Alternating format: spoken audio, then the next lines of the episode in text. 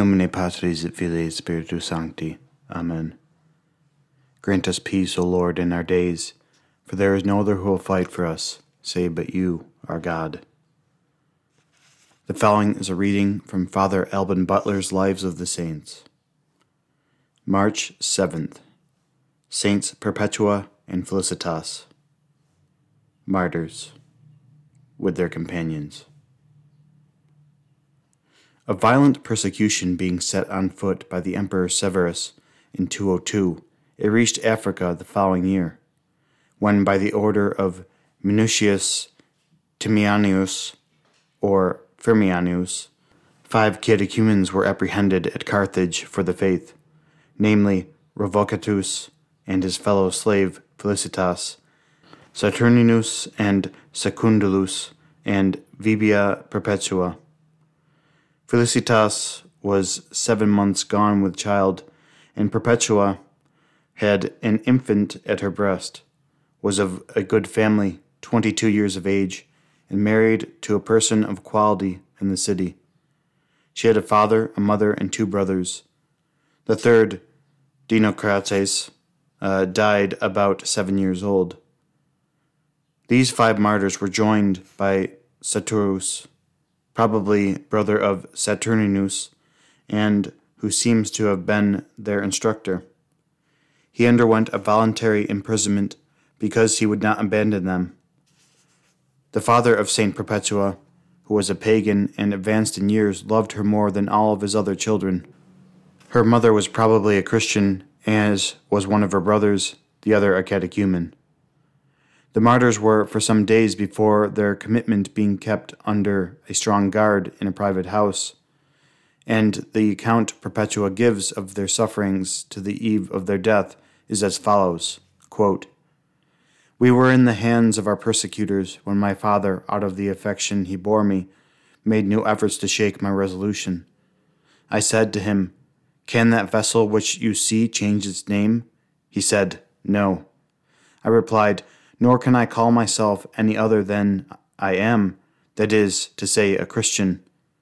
At that word, my father in a rage fell upon me, as if he would have pulled my eyes out and beat me, but went away in confusion, seeing me invincible.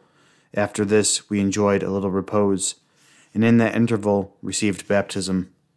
The Holy Ghost, on our coming out of the water, inspired me to pray for nothing but patience under corporal pains. A few days after this, we were put into prison. I was shocked at the horror and darkness of the place. The prisons of ancient Romans, still to be seen in many old amphitheaters, etc., are dismal holes, having at most one very small aperture for light, just enough to show day. For till then I was, knew not what such sort of places were. We suffered much that day, chiefly on account of the great heat caused by the crowd and the ill treatment we met with, this, with from the soldiers. I was moreover tortured with concern, for that I had not my infant. But the deacons Tertius and Pomponius, who assisted us, obtained by money that we might pass some hours in a more commodious part of the prison to refresh ourselves. My infant being brought to me almost famished, I gave it the breast. I recommended him afterwards carefully to my mother and encouraged my brother, but was much afflicted to see their concern for me. After a few days, my sorrow was changed into comfort, and my prison itself seemed agreeable. One day my brother said to me, Sister, I am persuaded that you are a peculiar favorite of heaven. Pray to God to reveal to you whether this imprisonment will end in martyrdom or not, and acquaint me of it. I, knowing God gave me daily tokens of his goodness, answered, full of confidence, I will f- inform you tomorrow. I therefore asked that favor of God and had this vision. I saw a golden ladder which reached from earth to the heavens, but so narrow that only one could mount it at a time. To the two sides were fastened all sorts of iron instruments as swords, lances, hooks, and knives, so that if anyone went up carelessly, he was in great danger of having his flesh torn by those weapons.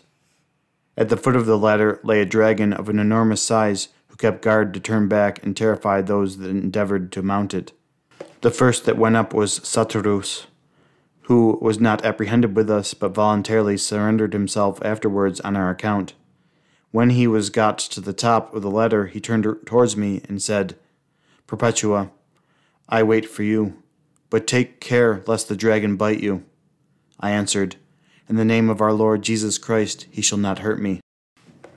Then the dragon, as if afraid of me, gently lifted his head from under the ladder, and I, having got upon the first step, set my foot upon his head. Thus I mounted to the top, and there I saw a garden of an immense space, and in the middle of it a tall man sitting down dressed like a shepherd, having white hair. He was milking his sheep, surrounded by many thousands of persons clad in white. He called me by my name, bid me welcome, and gave me some curds made of the milk which he had, he had drawn. I put my hands together and took and ate them, and all that were present said aloud, Amen. The noise awaked me, chewing something very sweet. As soon as I had related to my brother this vision, we both concluded that we should suffer death. After some days, a rumor being spread that we were to be examined, my father came from the city to the prison, overwhelmed with grief. Daughter, he said, have pity on my gray hairs, have compassion on your father, if I yet deserve to be called your father. If I myself have brought you up to this age, if you consider that my extreme love of you made me always prefer you to all your brothers, make me not a reproach to mankind. Have respect for your mother and your aunt. Have compassion on your child that cannot survive you. Lay aside this resolution, this obstinacy, lest you ruin us all. For not one of us will dare open his lips any more if any misfortune befall you. He took me by the hands at the same time and kissed them. He threw himself at my feet in tears and called me no longer daughter, but my lady. I confess I was pierced with sharp sorrow when I considered that my father was the only person of our family that would not rejoice at my martyrdom. I endeavored to comfort him, saying, Father, grieve not. Nothing will happen but what pleases God for we are not at our own disposal. He then departed very much concerned. The next day, while we were at dinner, a person came all on a sudden to summon us to examination. The report of this was soon spread, and brought together a vast crowd of people into the audience chamber. We were placed on a sort of scaffold before the judge, who was Hilarion, procurator of the province, the proconsul being lately dead. All who were interrogated before me confessed boldly Jesus Christ. When it came to my turn, my father instantly appeared with my infant. He drew me a little aside, conjuring me in the most tender manner not to be insensible to the misery I should bring on that innocent creature to which I had given life. The President Hilarion joined with my father and said, What? Will neither the gray hairs of a father you are going to make miserable, nor the tender innocence of a child which your death will leave an orphan, move you? Sacrifice for the prosperity of the emperor. I replied, I will not do it. Are you then a Christian? said Hilarion. I answered, Yes, I am. As my father attempted to draw me from the scaffold, Hilarion commanded him to be beaten off, and he had a blow given him with a stick, which I felt as much as if I had been struck myself, so much was I grieved to see my father thus treated in his old age. Then the judge pronounced our sentence, by which we were all condemned to be exposed to wild beasts. We then joyfully returned to our prison, and as my infant had been used to the breast, I immediately sent Pomponius, de- the deacon, to demand him of my father, who refused to send him. And God so ordered it that the child no longer required to suck, nor did my milk incommode me. Secundulus, being no more mentioned, seems to have died in prison before this in- interrogatory. Before Hilarion pronounced sentence, he had caused Saturus, Saturninus, and Revocatus to be scourged, and Perpetua and Felicitas to be beaten on the face. They were reserved for the shows which were to be exhibited for the soldiers in the camp on the festival of Geta, who had been made Caesar four years before his father Severus, when his brother Caracalla was created Augustus. St. Perpetua relates another vision with which she was favored as follows A few days after receiving sentence, when we were all together in prayer, I happened to name Dinocrates, at which I was astonished because I had not before had him in my thoughts, and I that moment knew that I ought to pray for him. This I began to do with great fervor and sighing before God And the same night I had the following vision. I saw Dinocrates coming out of a dark place, where there were many others exceeding hot and thirsty. His face was dirty, his complexion pale, with the ulcer in his face of which he died at seven years of age, and it was for him that I had prayed. There seemed a great distance between him and me, so that it was impossible for us to come to each other. Near him stood a vessel full of water, whose brim was higher than the stature of an infant. He attempted to drink, but though he had water, he could not reach it. This mightily grieved me, and I awoke. By this I knew my brother was in pain, but I trusted I could by prayer relieve him. So I began to pray for him, beseeching God with tears day and night that he would grant me my request. As I continued to do till we were removed to the damp prison, being destined for a public show on the festival of Caesar Geta.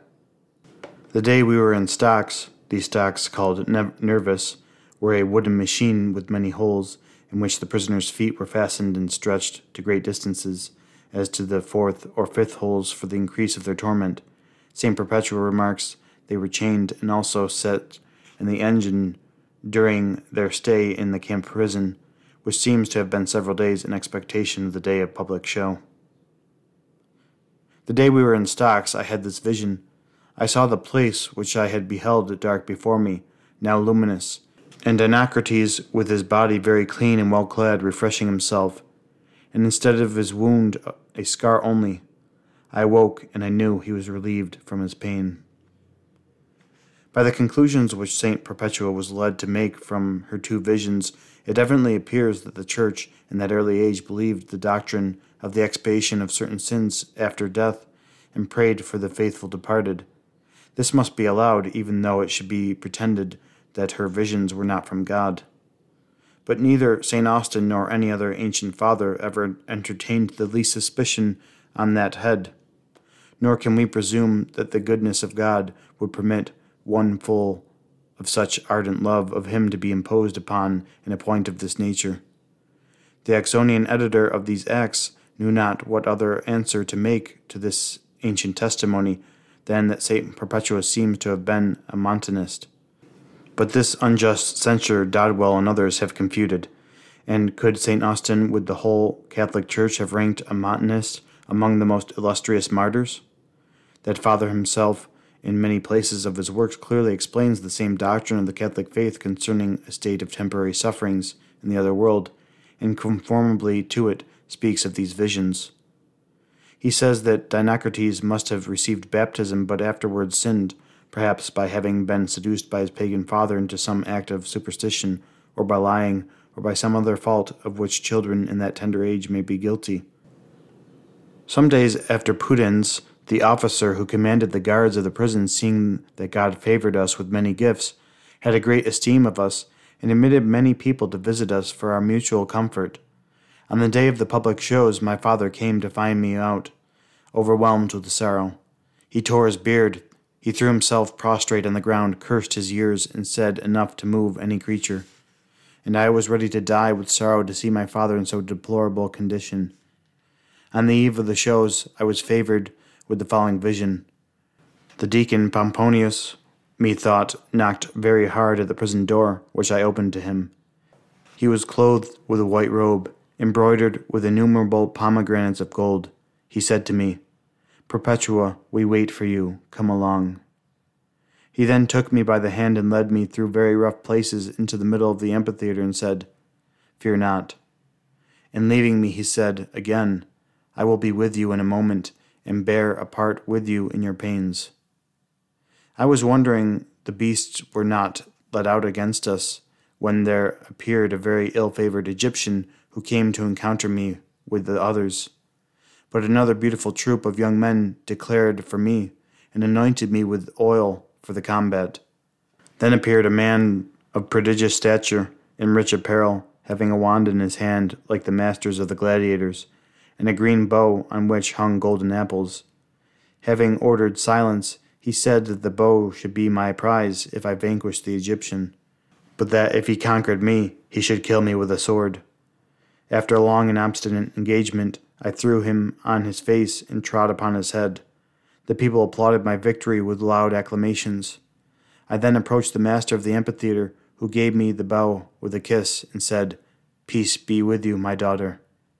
After this I woke and found that I was not so much to combat with wild beasts as with the devils. Here ends the relation of Saint Perpetua. Saint Saturnus had also a vision which he wrote himself.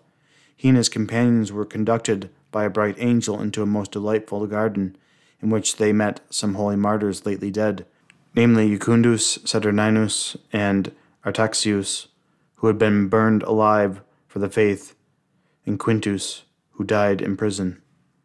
They inquired after other martyrs of their acquaintance, say the Acts, and were conducted into a most stately place, shining like the sun and in it saw the king of the mo- this most glorious place surrounded by his happy subjects, and heard a voice composed of many, which continually cried, Holy, holy, holy. Saturnus, turning to Perpetua, said, You have here what you desired. She replied, God be praised, I have more joy here than ever I had in the flesh. He adds, Going out of the garden, they found before the gate on the right hand their bishop of Carthage, Optatus, and on the left, Apicius, priest of the same church, both of them alone and sorrowful. They fell at the martyr's feet and begged they would reconcile them together, for a dissension had happened between them. The martyrs embraced them, saying, Are not you our bishop, and you a priest of our Lord? It is our duty to prostrate ourselves before you. Perpetua was discoursing with them, but certain angels came and drove hence Optatus and Apicius, and bade them not to disturb the martyrs, but be reconciled to each other. The bishop Optatus was also charged to heal the divisions that reigned among several of his church. The angels, after these reprimands, seemed ready to shut the gates of the garden. Here, says he, we saw many of our brethren and martyrs likewise. We were fed with an ineffable odor which delighted and satisfied us. Such was the vision of Saturnus. The rest of the acts were added by an eyewitness. God had called to himself Secundulus in prison. Felicitas was eight months gone with child, and as the day of the shows approached, she was inconsolable lest she should not be brought to bed before it came, fearing that her martyrdom would be deferred on that account, because both women with child were not allowed to be executed before they were delivered. The rest also were sensibly afflicted on their part to leave her alone in the road to their common hope. Wherefore they unanimously joined in prayer to obtain of God that she might be delivered against the shows. Scarce had they finished their prayer when Felicitas found herself in labor. She cried out under the violence of her pain. One of the guards asked her if she could not bear the throes of childbirth without crying out, what she would do when exposed to the wild beasts. She answered, It is I that suffer what I now suffer. But then there will be another in me that will suffer for me, because I shall suffer for him. She was then delivered of a daughter, which a certain Christian woman took care of and brought up as her own child. The tribune, who had the holy martyrs in custody, being informed by some persons of little credit that the Christians would free themselves out of prison by some magic enchantments, used them the more cruelly on that account, and forbade any of to see them.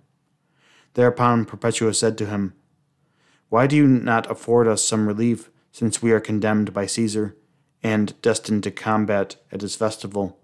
Will it not be to your honor that we appear well fed? At this the tribune trembled and blushed, and ordered them to be used with more humanity, and their friends to be admitted to see them. Pudens, the keeper of the prison, being already converted secretly, did them all the good offices in his power. The day before they suffered, they gave them, according to custom, their last meal, which was called a free supper, and they ate in public. But the martyrs did their utmost to change it into an agape, or love feast. Their chamber was full of people, whom they talked to with their usual resolution, threatening them with the judgments of God, and extolling the happiness of their own sufferings.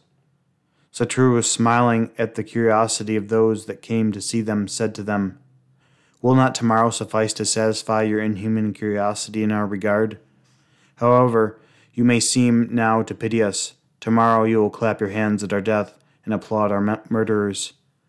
But observe well our faces, that you may know them again at that terrible day when all men shall be judged.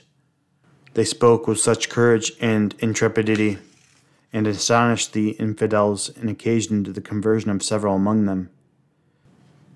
The day of their triumph being come, they went out of the prison to go to the amphitheatre. Joy sparkled in their eyes, and appeared in all their gestures and words. Perpetua walked with a composed countenance and easy pace, as a woman cherished by Jesus Christ, with her eyes modestly cast down. Felicitas went with her, following the men not able to contain her joy. When they came to the gate of the amphitheatre, the guards would have given them, according to custom, the superstitious habits with which they adorned such as appeared at these sights. For the men, a red mantle, which was the habit of the priests of Saturn. For the women, a little fillet round the head, by which the priestesses of Ceres were known. The martyrs rejected these idolatrous ceremonies, and by the mouth of Perpetua said they came thither of their own accord on the promise made them that they should not be forced to anything contrary to their religion. The tribune then consented that they might appear in the amphitheatre habited as they were. Perpetua sung as being already victorious. Revocatus, Saturninus, and Saturus threatened the people that beheld them with the judgments of God. And as they passed over against the balcony of Hilarion, they said to him, You judge us in this world, but God will judge you in the next. The people, enraged at their boldness, begged they might be scourged, which was granted. They accordingly passed before Venatores, pro ordine venatorum. Venatores is the name given to those who were armed to encounter the beasts, who put themselves in ranks with whips in their hands, and each of them gave a lash to the bestiarii, or those condemned to the beasts, whom they obliged to pass naked before them in the middle of the pit or arena. They accordingly passed before the venatores, or hunters, each of whom gave them a lash. They rejoiced exceedingly in being thought worthy to resemble our Saviour in his sufferings. God granted to each of them the death they desired, for when they were discoursing together about what kind of martyrdom would be agreeable to them, Saturninus declared that he would choose to be exposed to beasts of several sorts in order to add to the aggravation of his sufferings. Accordingly, he and Revocatus, after having been attacked by a leopard, were also assaulted by a bear. Saturus, dreading nothing so much as a bear, and therefore hoped a leopard would dispatch him at once with his teeth. He was then exposed to a wild boar, but the beast turned upon his keepers, who received such a wound from him that he died in a few days after, and Saturus was only dragged along by him. Then they tied the martyr to the bridge near a bear, but that beast came not out of his lodge, so that Saturus, being sound and not hurt, was called upon for a second encounter. This gave him an opportunity of speaking to Pudens, the jailer that had been converted. The martyr encouraged him to constancy in the faith, and said to him, You see, I have not yet been hurt by any beast, as I desired and foretold. Believe then steadfastly in Christ. I am going where you will see a leopard with one bite take away my life. It happened so, for a leopard being let out upon him covered him all over with blood, whereupon the people jeering cried out, He is well baptized. The martyr said to Pudens, Go, remember my faith, and let our sufferings rather strengthen than trouble you. Give me the ring you have on your finger. Saturus, having dipped it in his wound, gave it back to him as a pledge to animate to a constancy in his faith, and fell down dead soon after. Then he went first to glory to wait for Perpetua, according to her vision. Some, with Mabillon, think this Pudens is the martyr honored in Africa on the 29th of April. In the meantime, Perpetua and Felicitas had been exposed to a wild cow. Perpetua was first attacked, and the cow having tossed her up, she fell on her back. Then, putting herself in a sitting posture, and perceiving her clothes were torn, she gathered them around her in the best manner she could to cover herself, thinking more of decency than her sufferings. Getting up, not to seem disconsolate, she tied up her hair, which had fallen loose, and, perceiving Felicitas on the ground much hurt by a toss of the cow, she helped her to rise. They stood together, expecting another assault from the beasts, but the people crying out that it was enough, they were led to the gate, Sanavivaria, where those that were not killed by the beasts were dispatched at the end of the shows by the confectores. Perpetua was here received by Rusticus, a catechumen who attended her. This admirable woman seemed just returning to herself out of a long ecstasy, and asked when she was to fight the wild cow. Being told what had passed, she could not believe it till she saw on her body and clothes the marks of what she had suffered, and knew the catechumen truthful. With regard to this circumstance of her acts, St. Austin cries out, Where was she when assaulted and torn by so furious a wild beast, without feeling her wounds? And when after that furious combat she asked when it would begin? What did she not to see what all the world saw? What did she enjoy who did not feel such pain? By what love, by what vision, by what portion was she so transported out of herself, and as it were divinely inebriated to seem without feeling an immortal body? She called for her brother and said to him and Rusticus, Continue firm in the faith, love one another, and be not scandalized at our sufferings. All the martyrs were now brought to the place of their butchery, but the people, not yet satisfied with beholding blood, cried out to have them brought into the middle of the amphitheatre, that they might have the pleasure of seeing them receive the last blow. Upon this, some of the martyrs rose up, and having given one another the kiss of peace, went of their own accord into the middle of the arena. Others were dispatched without speaking or stirring out of the place they were in. St. Perpetua fell into the hands of a very timorous and unskilful apprentice of the gladiators, who with a trembling hand gave her many slight wounds, which made her languish a long time. Thus says St. Austin, did two women amidst fierce beasts in the swords of gladiators vanquish the devil in all his fury.